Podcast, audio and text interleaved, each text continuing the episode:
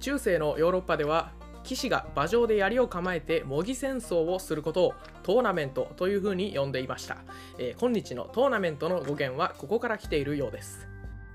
11世紀頃から騎士によって始められたこのトーナメント、えーこれはやがて長槍を使用した一騎打ちの勝ち抜き戦の形式を取るようになりこれが貴族の間で大流行しました。現在のスポーツのような感覚ではありますが、えー白熱のあまり死者が出てしまうほどとても危険な娯楽だったんだそうです。非常に危険ながら人気だったこのトーナメントですがやがて国によって禁止されその心意気は騎士道の流れを組んだスポーツマンシップに継承されているといいます。人気を博しながらもその危険性から禁止されるという流れはなんだかイングランドにおけるフットボール文化の発展とも共通するものを感じます。ウェファチャンピオンズリーグはノックアウトステージラウンド16の日程が終了しここからトーナメントに突入していきます。今日はそんなラウンド16の試合についてお話ししたいと思います。ザ・リトリートタイム始まりました。今回はベンフィカ大爆発激闘の CL ラウンド16というテーマでお届けします。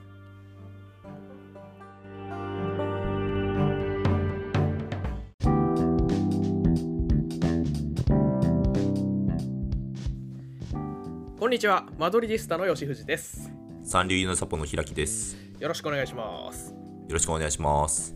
久々の試合の話をしようっていう回になりますはい、久々ですねそうですね。なんか久々ですね。うん最近ワンテーマで話すっていうのが多かったですけど、いつぶりですか？まあ、ワールドカップ以来じゃないですか。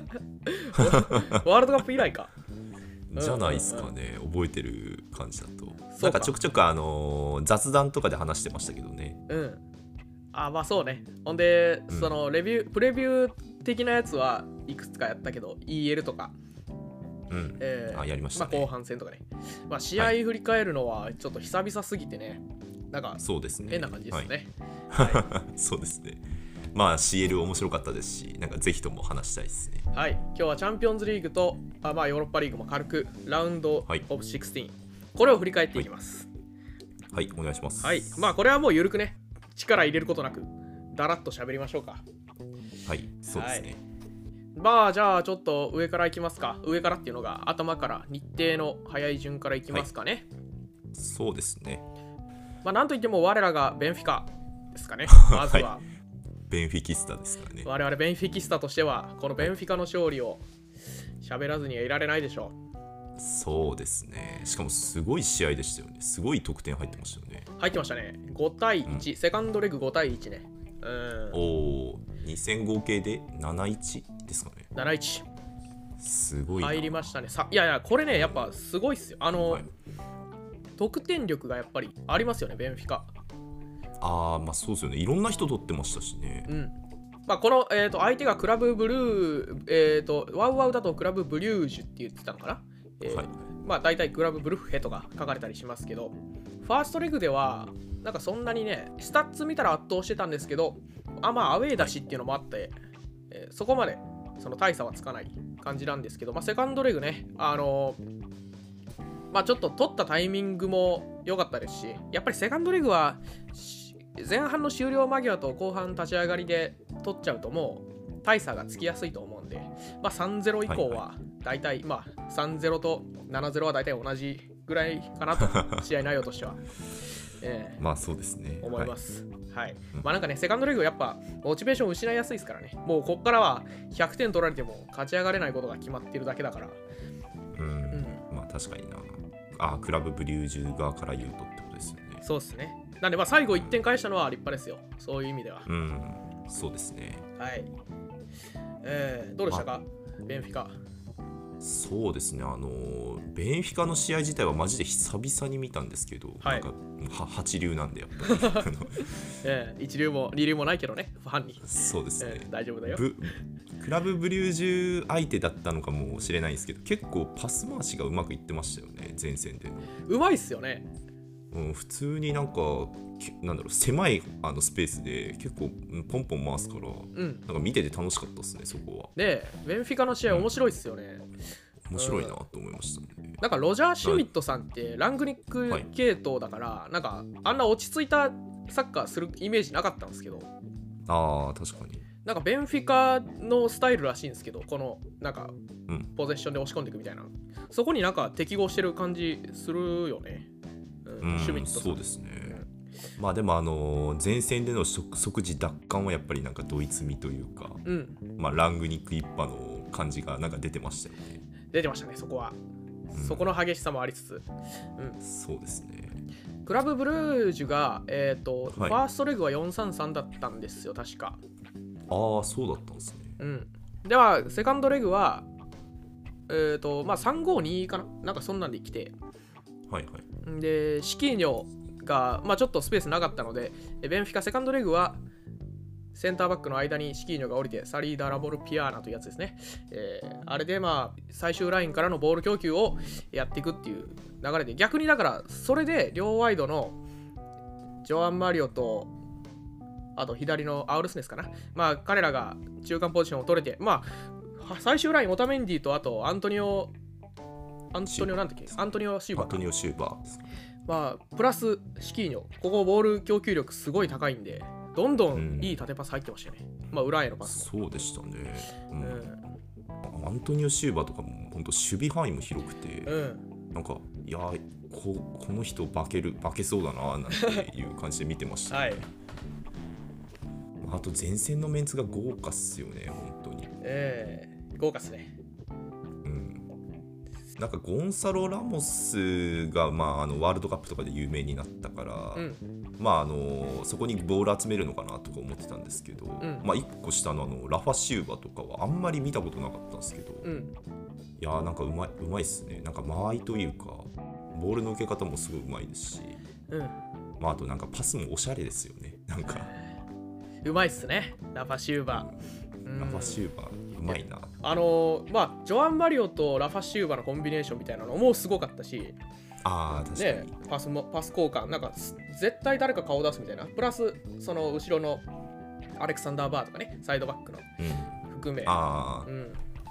サイドバックもすごい良かったっすよね。なんかし攻撃攻撃参加がすごかったっすよね。うん、両サイドバックがグググッとやっぱ352だったから最初相手が、うんうん。だいぶそのサイドバック浮くからだいぶ高い位置取ってで両ワイドが中に入るっていうパターンだったんで、うん。うん、そこを押し込みやすかったかもしれないですね。そうですね。確かになんかいいタイミングでバーとかが上がってきてみたいなのがあった気があのゴンサロ・ラモスが決めたやつとかアシストじゃなかったですっけ？いうん。やなんかすごいいいタイミングで、えー、本当オーバーラップしてくるなみたいなのが見れてなんかすごい攻撃も見てて面白かったですねベンフィカは。いや攻撃面白いですね。うん。じゃあちょっと次行きますか。ベンフィカでもっと。ベンフィカ10分ぐらい話す。ごい喋ってるけど次行きますか。そうですね。まだまだなんかベンフィカ最近好きになってるからもうめっちゃ喋れるね。意外とね。まあそうですね、確かにな。はい。まあだからまあちょっとキリがないんで次行きますか。いはいはいはい。えー、でもなんか見たのっていうと僕はバーリバイエルン・パリ・サンジェルマンああはいはいこの辺は見ましたね。なるほど。まあ、僕もセカンド、あ、まあ、ファーストレグとセカンドレグ、多分唯一どっちも、あ、いや、まあ、そうか、あの、他にも見てるか。まあ、見見ましたね。うん。どうでした？バイエルン。まあ、どうなんだろう。あのーバイエルンか。バイエルン、そうですね。まあパリでも。デリフト、うん。はい。まあ、あの、デデリフト、デリフトが結構効いてたなと思いましたね、まず。おなんか、リュカエルなんですが、今、怪我っぽくて、あんまりデリフト出れてなかったイメージだったんですけど、今回先発ですごいいい働きしてたなっていう。なんか、1個、ギリギリでゴール、あの、なゴールと、ゴールをす、あのゴなゴール、んゴールになりそうなシュートを1個セーブしたのもありましたし、あとまあ前線へボール供給もうまくできてたかなと思うので、結構デリフト良かったなというふうに思いますね。セカンドレグだけ4バックだったのかな？バイエルン。ああ、そうだったんでしたっけ？ファーストレグ、フォーメーションまで覚えてないですけど、なんかファーストレグそうでしたっけ？3バックだったような気がします。はいはい。うん。まあ、その、ああ、それもあるんですかね。3バックから4バックになったから出れたみたいなのも。ああるのデリフトはね、その時も言いましたよ。あの、あセンターバックで。そはい。えー、なんですけど、ジョアン・カンセロが一応ファーストレグ出てたんですけど、なんか前半で、まあ、ちょっと微妙やったんで、交代になったと思うんですけどね。あのうんちょっと攻撃の駒としてアルフォンス・デイビスを投入するときにまあ下がっちゃったんですけど、ああ、そっか、デンそうですね。デイビスもめっちゃ良かったですね、このセカンドレグは。うん、よかった。だからまあ、うんそう、カンセロといえどやっぱ、ちょっと、このパリを相手にしたときに、まあ、ワイドアタッカーとして、えー切り崩していくみたいな仕事はちょっとできない。やっぱアルフォンソ・デイビスの攻撃性能にはちょっと及ばないっていう感じはしますよね。あの、まあクロスターとしてはすごいいいんですけど。まあそうですね。うんどちらかというと、デイビス向きなのかなっていうのはありましたよね。パリはでももう1点も取れませんでしたね、最終的に。ああ、そうでしたね。ええなんかなかなか、あの、なんだっけ、ムエムバペにボール入らなかったイメージでしたね。そうですね。うん、メッシはなんか降りてきて受けるみたいなことが結構ありましたけど。メッシね、なんかはい突然本気出す感じしますよね。なんか ずっとやる気ない感じなのに。そうですね。ボール受けてから、やっぱり、やっぱすごいなっていうのはありますよね。ネイマールがやっぱずっと今季はもう怪我してもうダメになっちゃったんですよね。絶望というか。ああ、そっか。ファーストレグ出てましたよね。ファーストレグ出てましたね。逆になんかファーストレグはエンバペがその怪我明けで途中まで出てなかったんですけど。ああ、そこギリギリ、なんか後半から出てきてみたいな感じでしたよね。ねまあ、エンバペ出てからすごかったんですけど。うん。ああ、確かに。それ覚えてるな。うん。まあ、セカンドレグはちょっといけそうな空気もありましたけどね。だけど、まあ、最終的にはバイエルン。まあちょっと終盤の得点も聞きましたね。ニャブリ。えははそっか出てきて決めましたね、えね。えマネもなんか復帰してきてる来てましたしてかつあここからまああのコンディション上げていけば本当まあベスト8でも活躍してくれるんじゃないかなと思いますねえはい。まあバイエルン強いっすね。どう考えても。強いなえーまあでも僕はこの2チームがその結構、まあ、優勝候補的なまあちょっと組み合わせ決まる前はなんかそんな予想をしてたんで、はいはい。うんまあ、対戦当たっちゃったかって思ってますけど。ああ、ええまあそうですね。まあパリはちょっとまた来年。まあまた来年というか、うん、最近はここで負けてますね。ずっと。残念ながら。そうですね、ええ監督人事もなんか忙しくなってるみたいですね。どうなるんだろうな、まあ、今後のカタールがどこまで本気でやってくれるかはちょっと分かんないですけど。うん確かに、はい。まあそんなところでバイエルンも。はい。他なんか平木さん見ましたか？他はあのレアル・マドリードとリバプールああそうですね。ありがとうございます。ね。まあこのくらいですかね。ええええええあ取り扱っていただけるんですね。まあそうか。そうっすね。そうだよねうん、まあなんかもうミーハーなんであのまあ推しクラブも出てないんでなんか有名なやつだけ見るみたいな感じでベス CL は見てましたね。いやーあでもセカンドレグねめちゃくちゃ面白かったです。試合自体。ああ、そうですね。もうお互い打ち合いって感じじゃないですか。なんうかん。うん。面白かった。まあまあそのリードしてる余裕があるからなんですけどあれは。あまあーまあ3マドリ点ードとしてはね。リードしてましたしね。うん。うんリバプールとしてはちょっと歯が良かったかもしれませんが前半のやっぱ序盤でのプレスはやっぱ結構きつかったんですけどなんとああ確かに。耐えましたね。やっぱ序盤決められたらっていうところがあったかと思うので、うん。そこ結構あのサラー相手にナチョ頑張ってましたよね、いやすごかったなちょ、うん、えすごい頑張ってたなっていう。あとリュディガーとかも。えね頑張ってたねそうですね。リュディガー体張って頑張っててこの試合のリュディガーはやっぱねみんな好きになるんじゃないですか？マドリディスタうも、ん、そうですね。ミリトン、リュディガガー、ナチョ、まあ、ディフェンスライン、まあ、カルバハルちょっとミスがあり,、あのーありがちだったんですけど、ディフェンスラインプラスクルトワはやっぱすごかったですね。あまあこれぞマドリーの守備だなって感じを見れましたね、ねえ、そうっすよね。いやー、本当にね、この試合は本当に王者の戦いって感じで、めちゃくちゃ強いマドリーだなっていうふうに思いました。おおやっぱそうだったんですねうん。で、カマビンガもやっぱ良かったんですよ。あーあの1点目のうん。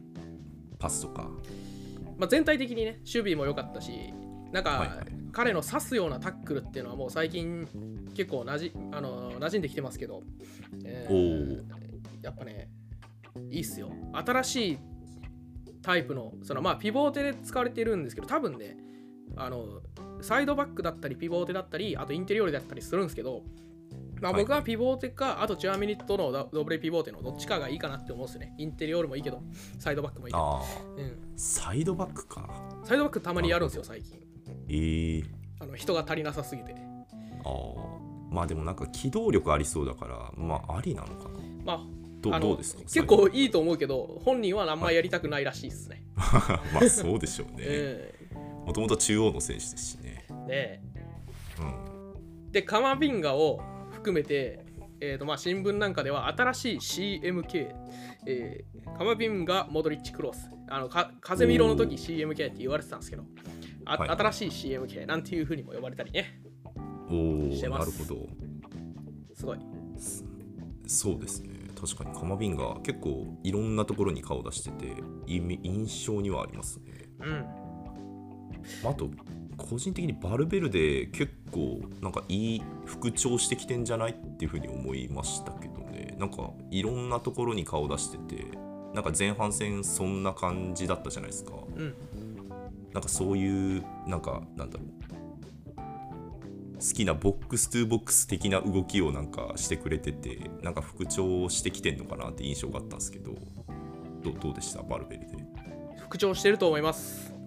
おまあなんか攻撃に絡む回数もやっぱ徐々に戻ってきたしあ戻ってまあ徐々にはいまあこの1ヶ月ぐらいで戻してきてるしあの最後バルベルデのフィニッシュで攻撃が終わるみたいなシーンも多分この試合セカンドレグは何個かあったんですよ、ああそうですね。確かに。うん、その印象ありますね。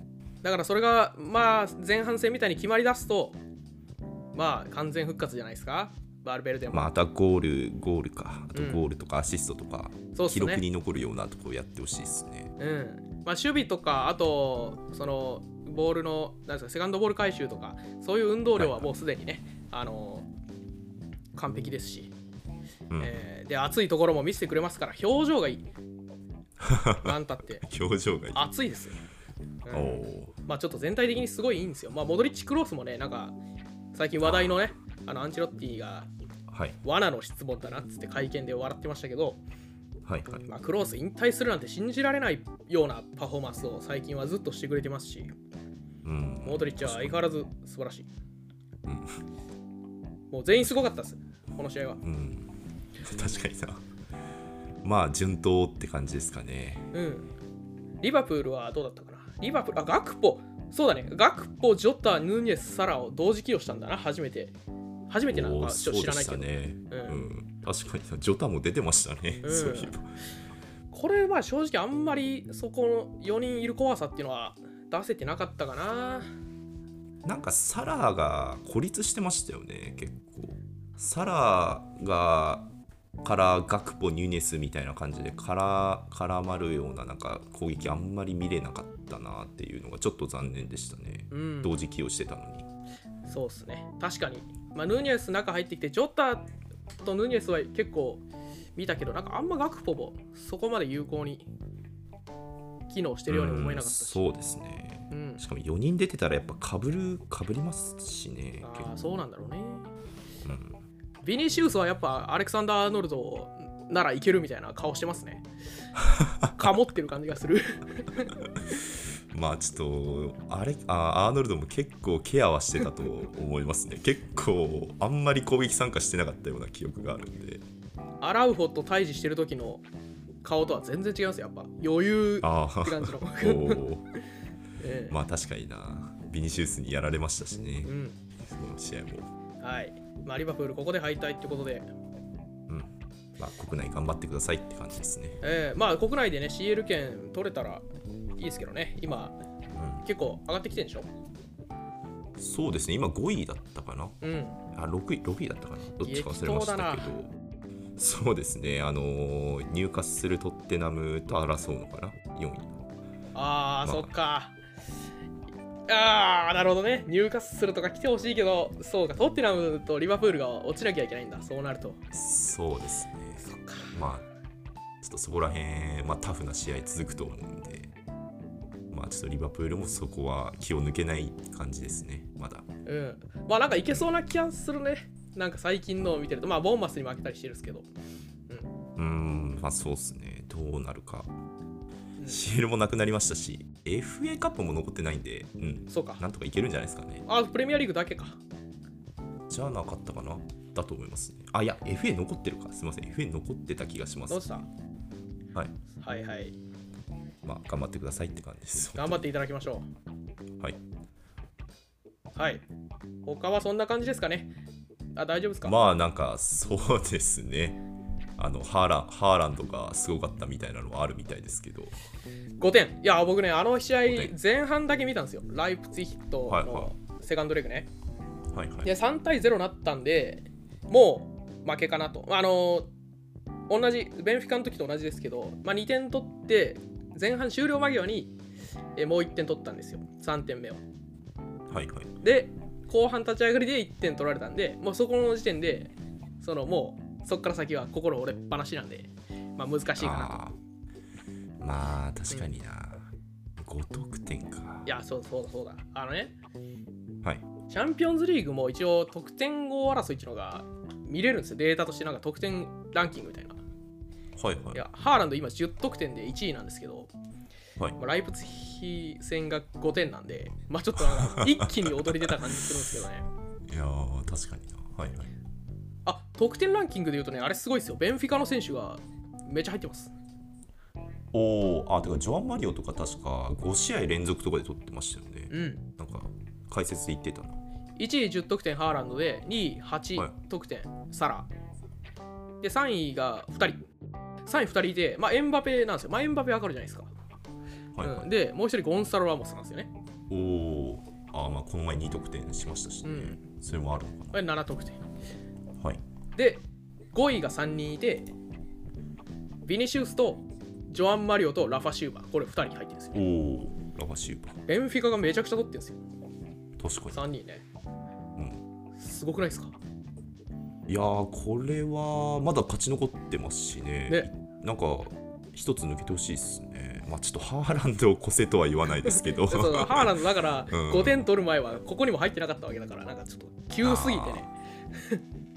いやーちょっとなんか国内でもあか、えーちょうど FA カップです、えーハットトリックしたって言ってたんでちょっとなんか復調してきたのかもしれないですね。ああ怖ね。ないんか取れない時期ありましたけど、うんちょっと復調してきた感じがしますね。ジョアン・マリオは6点中5点が PK らしいですよ、あそうだったんだ。かうん、PK キッカー。ああキッカーだからか。まあ確かにな。まあどっちかというとそのアシストの方がそのイメージありますね。アシストと PK っていう感じですよね。ジョアン・マリオは。まあそうですね、うん。確かに。なんかねあのープリメイラリーガ。はい。プリメイラでも得点王なんですよ確かああまあジョアン・マリオですか？そへえ。うでなんかそれもあでも違うか。今はもうゴンサロ・ラモスなのかな。あジョアン・マリオか。ジョアン・マリオが17得点で今1位なんですよ。はいはい。で2位がゴンサロ・ラモス16点なんですよ。おお2人。はいはい。で,、ま、でもマリオはすごい PK 蹴ってるんで。まあそれもあるんでしょうね、うん、まあそれもある。はい。はい、でまあアシストの方でそのベンフィカのグリマルドっていう左サイドバックの選手が8アシストで、まあ、2位にジョアン・マリオ6アシストみたいな感じでランキングしランクインしてるから、まあ、どっちかというとはい。アシストで結構輝いていますよね、まあ10番の選手ですしね、うアシストも多いでしょうね。えーまあ多分そうね。そう。サイドアタッカーにサイドにはいるけどどこでもできるみたいな感じですもんね。ラファシューバーもそうですけど、うん。うん、確かに。アウルスネスもそうだし、はい。まあ、そんな感じの構成になっててあまたベンフィカの話しもうた、えーベンフィカ面白いですっていうね。はい。全体通してイタリア勢が3チーム上がりましたね。おおそうですね。はい。ナポリミランがしかもあもうちょっとベスト8の話に入っちゃいますけど。ナポリミランがもう直接対決ですもんねイタリア勢。そうですねナポリイランミあイランイランじゃねえや。ナポリミランインテル。イ3チーンテルが3チーム。ムうん。次ベンヒカとインテルですもんね、えーそう。そうですね。うん。ポルト対インテルも面白かったけどね。すごい。セね。セカンドレグだけ見たんですけど。はいはい。うん。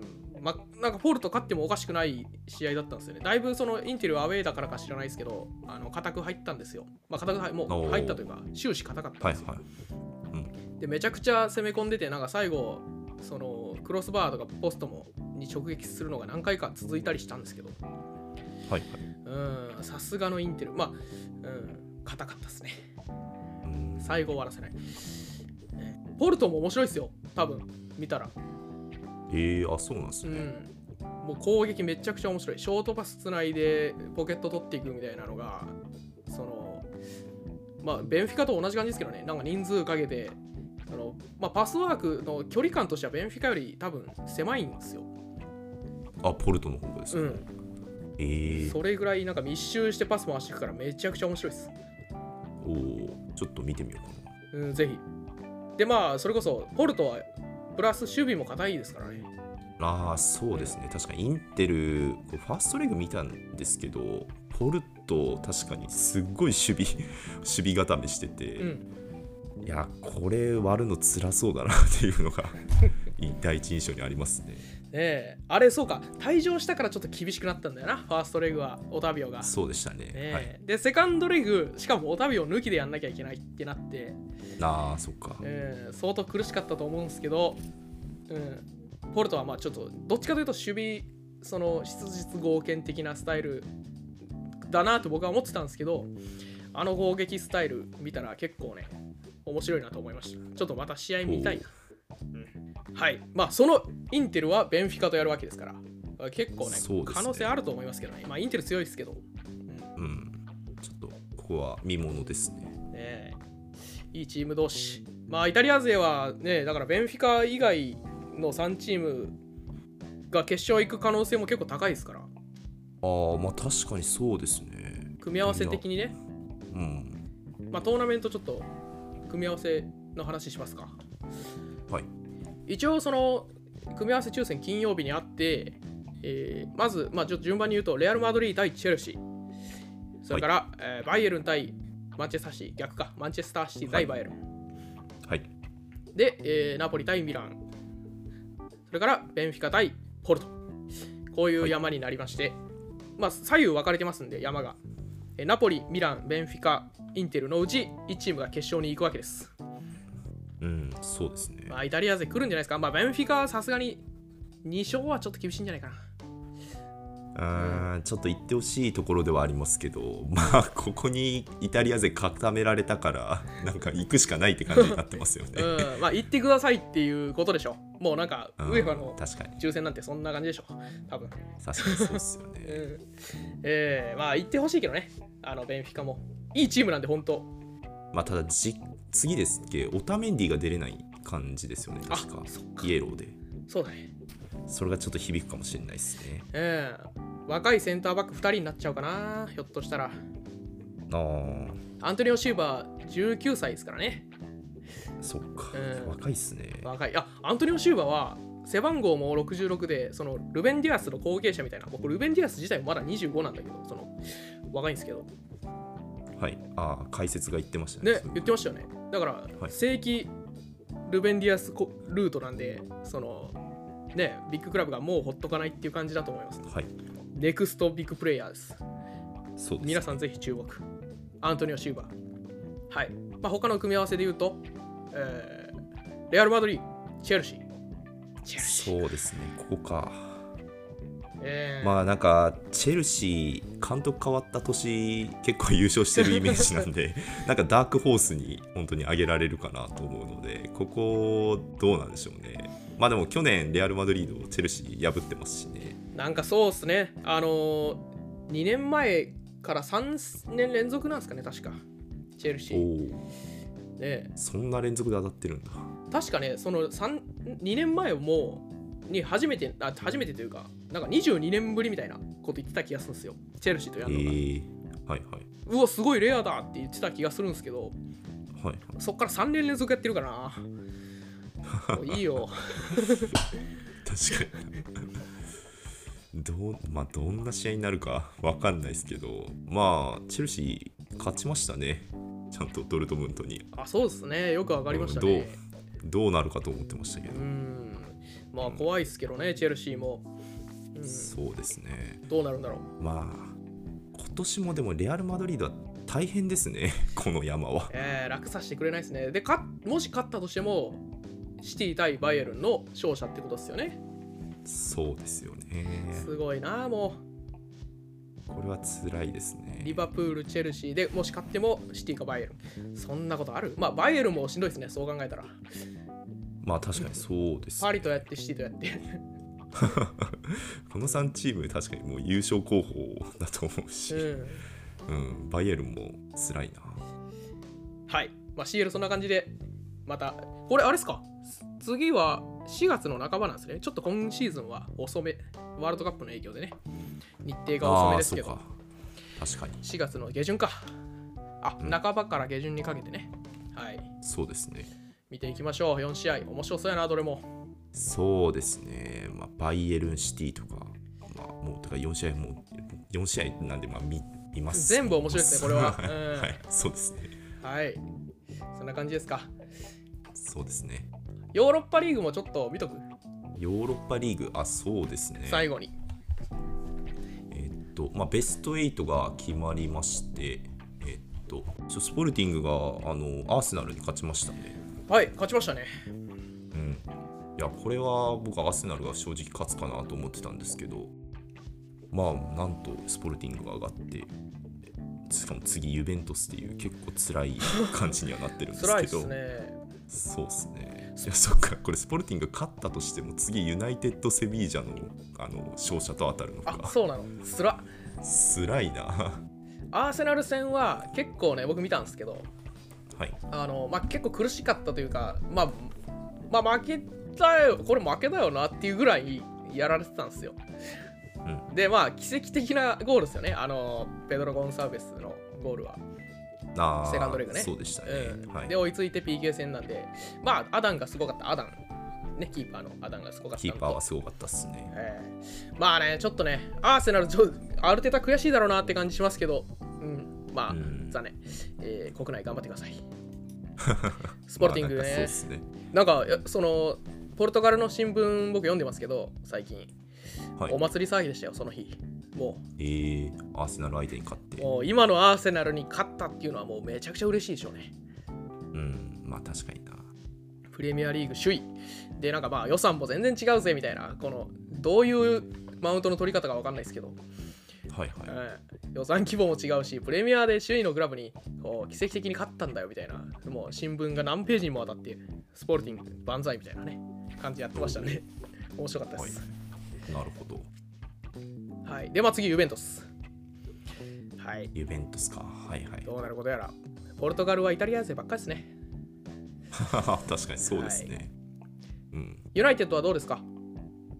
ユナイテッドはまあベティス相手に、えーまあ、大勝して5-1ですかね、えっと、2戦トータルで5-1で勝って、まああのなんだろうバルサ戦に続き、まあ、スペイン勢との戦いが 続いてますけど次もセビージャなんですよね。はい。いいっすね。いやーなんか今年本当 なんかすごいお世話になるなっていう感じですね、バルサななんだろうっていう。うん、そうですね。ャちょっと。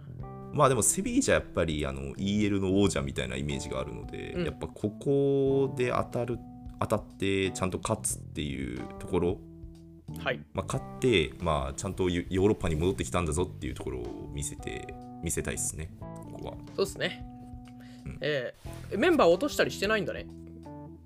ああベティス戦はそうですね、うん。まあでもブルーノが途中で変わったりとかしたのはちょっとびっくりしましたね、おうまあ、あとあラッシュフォードも途中で下げましたし。うん。そうですね。あと左あ右ウィングがペリストリーという若手が出たりとかまあ結構落としては気持ち落としてました。気持ち落としてました。ねはいはい、はい。アペリストリーね。ああそうなんだ。あと風見色が風見色があのレッドカードが出てしまってプレミアリーグと FA 何試合か出れん3試合出れない両方？両方出れないの？あーですね。確か、えー、面白い。国内国内で出れないっていう感じになるので。あそうなんや。そうですね。そのせいでえっとまあそのせいもあってでしょうね。あの EL で起用してきたのは。なるほどだと思いますね。はい。まあスペイン勢もあとセビージャだけかな。残ってんの。ああですね。うん。まあ CL もマドリーだけですもんね。そうっすね。ヨーロッパリーグ元からスペイン勢がめちゃくちゃ多かったですからね。あのバルセロナ含めたらセビージャロー、えー、とソシエダと、えーね。あそうかソシエダもそうですね。なんで、はい、ソシエダちょっと負けちゃいましたけど、そうですうね、ん、まあちょっとそうですね。まあユナイテッドだったりユベントスだったりローマだったり残ってるんで EL にもまだ期待まあ見どころがあるかなと思います。はい。まあ見どころありますね。面白そう。ユベントス・スポルティングもちょっとチェックしたいと思います。はい。はい。こんな感じですね。まあ面白い試合いっぱいありますからまた見ていきましょはい。うはい。久々に試合の話しました。やっぱ慣れないっす、慣れないですね。なんかちょっはい。とぐだっちゃう、どういう順番で話せばいいか分かんない。うん、やり方が全然わかんない。本当にそうですね。はいまたやりましょうはい。はいじゃあ今日はこの辺で失礼しますまた次回お会いしましょうさよならさよなら。